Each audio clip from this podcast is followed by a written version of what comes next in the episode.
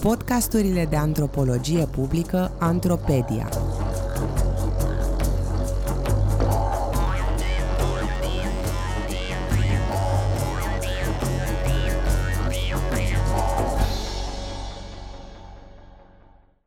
Antropologie în vie.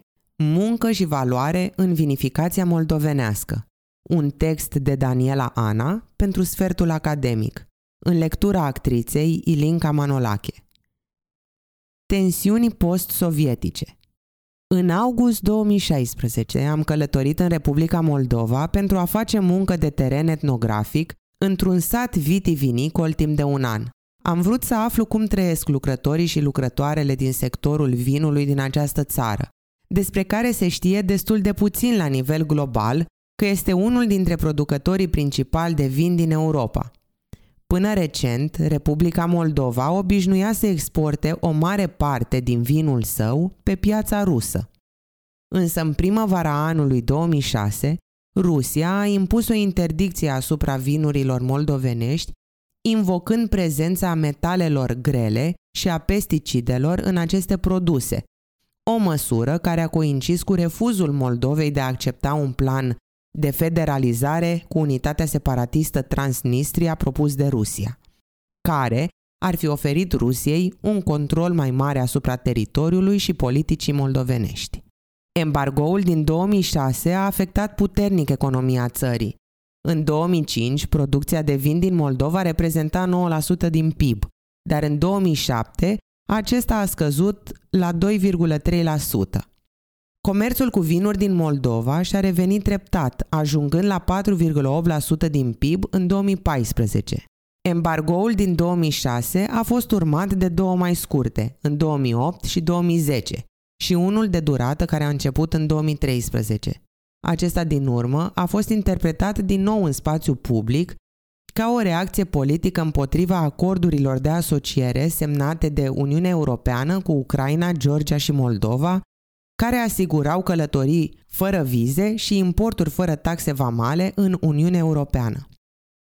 Din primăvara anului 2017, treptat, o parte din vineriile moldovenești au fost autorizate de Rusia să exporte vin pe piețele ei din nou. Cheia redresării după embargouri a fost o reformă în sectorul vinului care i-a asigurat pe producătorii moldoveni să acceseze noi piețe în afara Rusiei sau să le mărească pe cele existente. Reforma a constat în modificări ale legislației vitivinicole, noi tehnologii de producție și strategii de marketing, precum și în promovarea soiurilor de struguri locale ca produse unice ale Moldovei. De asemenea, au fost instituite dispozitive de urmărire a calității, cum ar fi indicațiile geografice protejate recunoscute la nivelul Uniunii Europene – aceste strategii sectoriale au dat rezultate bune. Vânzările de vin îmbuteliat pentru unele vinerii din Moldova, crescând considerabil pe noile piețe internaționale, în special în Polonia, Cehia sau China. Cercetarea mea s-a concentrat pe această perioadă de transformare a vinificației moldovenești, când practicile vitivinicole locale s-au întâlnit cu standardele și cerințele noi transnaționale. Vinul ca mijloc de trai. Crama în care am făcut cercetarea, să o numim alfa, a fost o alegere foarte revelatoare, având în vedere istoria relativ lungă a producției vinului în regiune și creșterea rapidă a vânzărilor vinului său pe diferite piețe.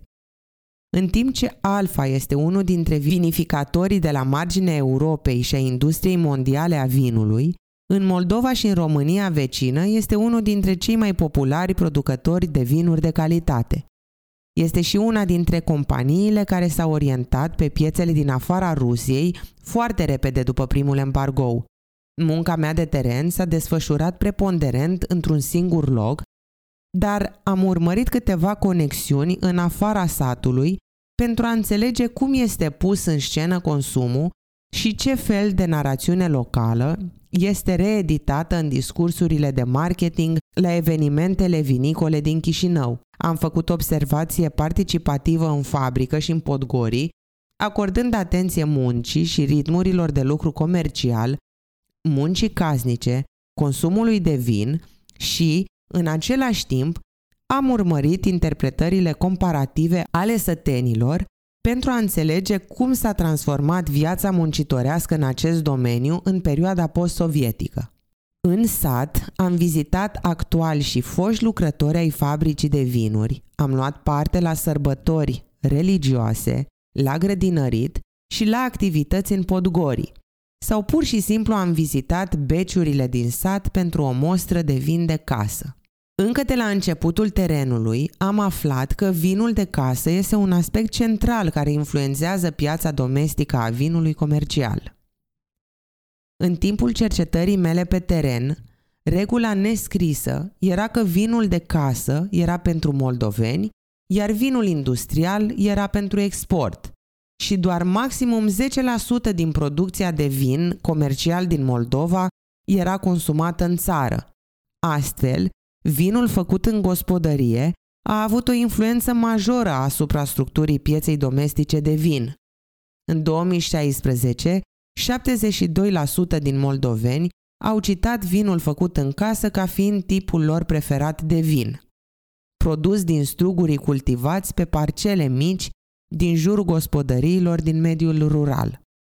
În ciuda eforturilor industriei de a populariza vinul industrial, vinul de casă a rămas un produs de bază în gospodăriile moldovenești. El codifică o multitudine de aspecte sociale și economice, Viticultorul sau mai rar viticultoarea își etalează abilitățile, cunoștințele, virtuțile și sentimentele față de cei care gustă din rodul muncii sale.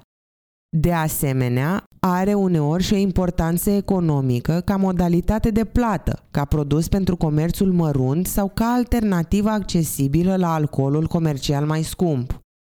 Este un produs născut din agricultura mai curată, ca să-l citez pe un lucrător, și este legat de un flux de cunoștințe locale care amenință mai puțin biodiversitatea speciilor de plante și animale sălbatice din grădini, dar și a soiurilor de viță de vie.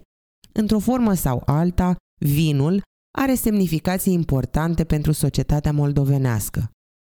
Titlul monografiei care a rezultat din această muncă de cercetare, în traducere din engleză, Vinul este pâinea noastră, muncă și valoare în vinificația moldovenească, o parafrazează pe Valentina, o lucrătoare în vârstă de 52 de ani, care, vorbind despre munca sa de o viață în cadrul vinăriei Alfa, mi-a spus într-o zi de iarnă când lucram împreună la decantarea unei cisterne de Merlot. Citez. Vinul este pâinea noastră. Mă tem că e singurul lucru din care putem face bani aici în regiune. Ceea ce contează aici în primul rând este zona. Vinul bun se face în această microzonă cu plantele orientate spre soare. Am încheiat citatul.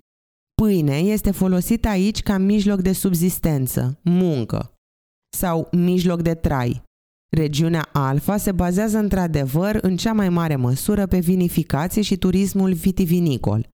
Dar pentru ca plantele expuse spre soare să fie folosite și vinul să fie realizat și comercializat, este nevoie de activitate transformativă intensă, care include experții din laboratoare, dar și forțe de muncă manuală, oameni care își petrec cea mai mare parte a timpului lor pe dealurile cu vii sau în beciurile industriale, iar valoarea vinului și a practicilor de producție s-au transformat profund în ultimul deceniu, de când partenerii de export s-au schimbat și Alfa este prezentă cu succes pe piața globală a vinului.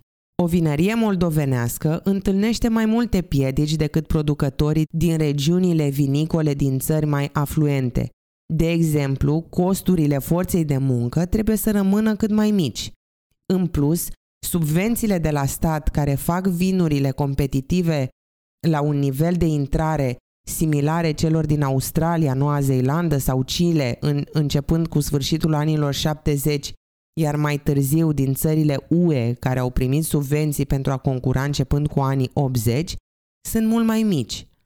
De asemenea, componenta culturală sau de marketing este o provocare, deoarece pe o piață în care elitismul și prestigiul sunt decisive, o țară săracă trebuie să lupte în mod disproporționat. O parte din această luptă este apoi transferată în gospodărie, iar acest lucru nu este specific doar domeniului vinificației, deoarece munca domestică în capitalism este deghizată ca neproducând valoare reală.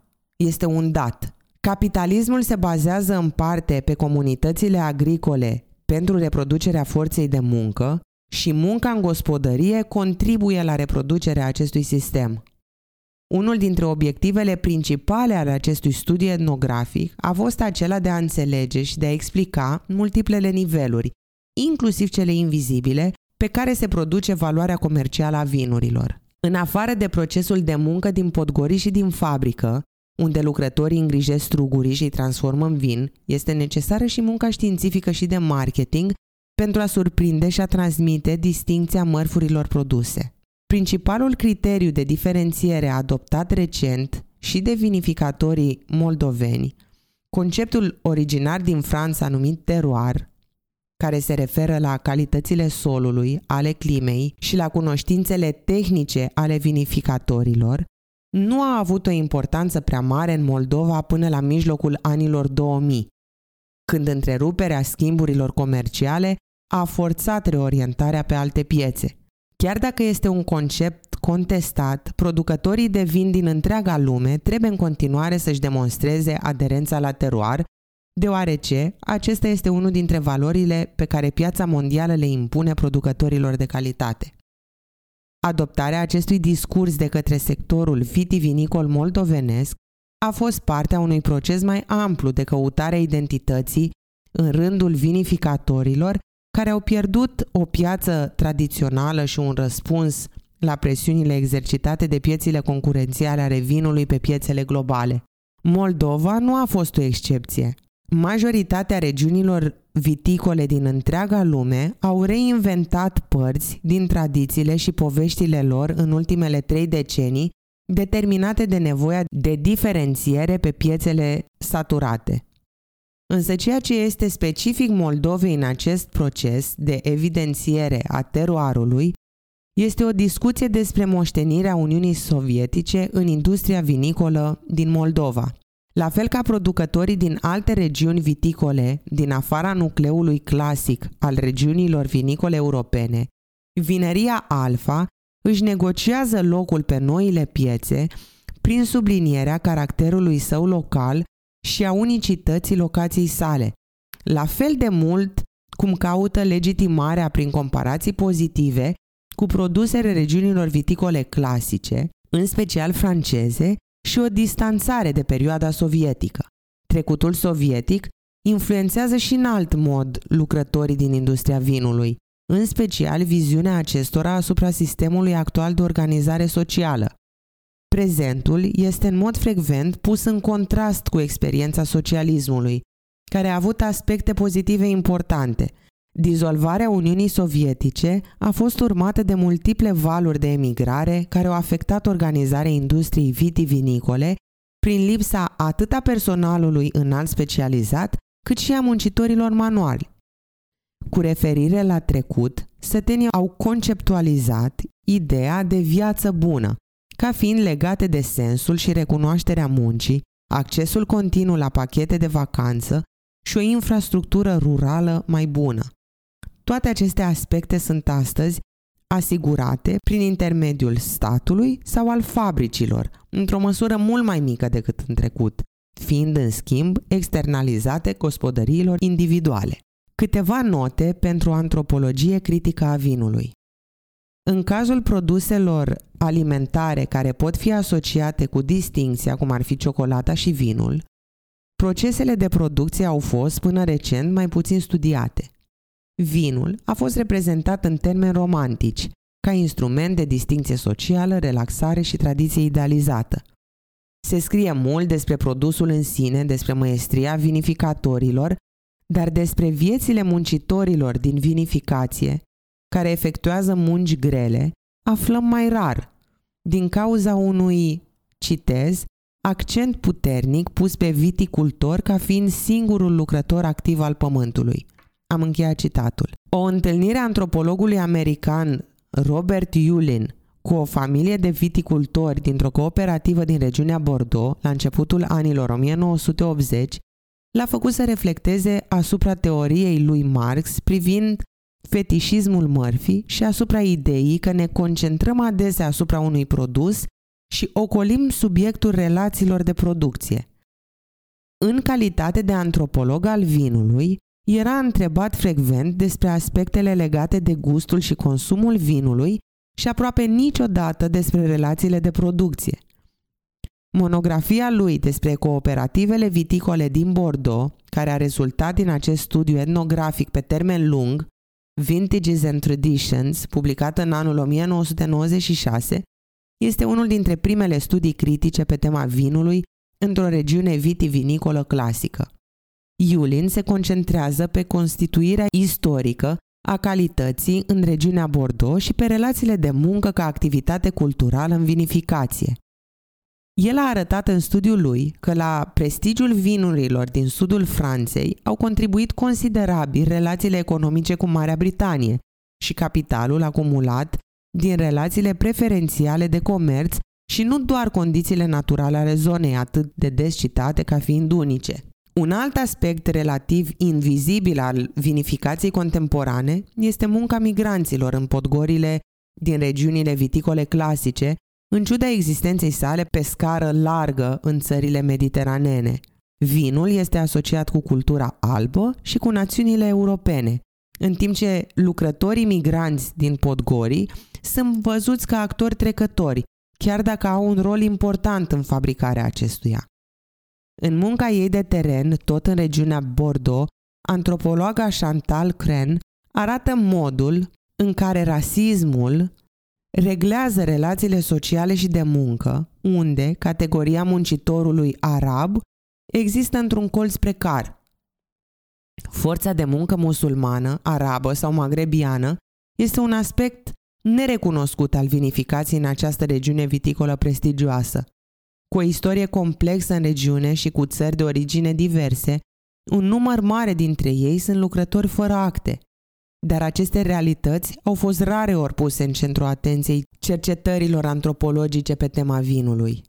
În mod similar, în volumul Wine and Culture Vineyard to Glass, editat de Rachel Black și Robert Yulin, mai mulți autori adoptă o poziție critică față de scrierile despre vin și față de economia politică a vinului în diferite regiuni ale globului. Aceștia analizează vinul ca pe o marfă socioculturală și istorică, aducând, citez, accentul unic al antropologiei pe cultură, relații sociale, reprezentare și putere pentru o înțelegere critică a vinului. Am încheiat citatul. Autorii oferă astfel relatări ale relațiilor sociale din spatele vinificației, implicând structuri de putere, construcția locului, politica vinului și a comercializării acestuia, relațiile cu tehnologia, natura și globalizarea. Studiul de față și-a propus să continue într-o cheie similară, contribuind la o antropologie critică a vinului. El oferă și noi perspective asupra globalizării vinului în general și asupra schimbărilor la nivelul comunităților locale în special și la această etapă de acces la noile piețe. Modul în care relațiile de producție se transformă este mai ușor de observat. Vinul are o complexitate culturală, ecologică și economică enormă, iar cercetarea antropologică în domeniul vinificației cu o lentilă critică care include atenție la construcția istorică a regiunilor vinicole și la inegalitățile materiale în comunitățile vitivinicole, ne apropie mai mult de o înțelegere mai deplină a acestei mărfi fascinante, dar adesea fetișizată în mod excesiv.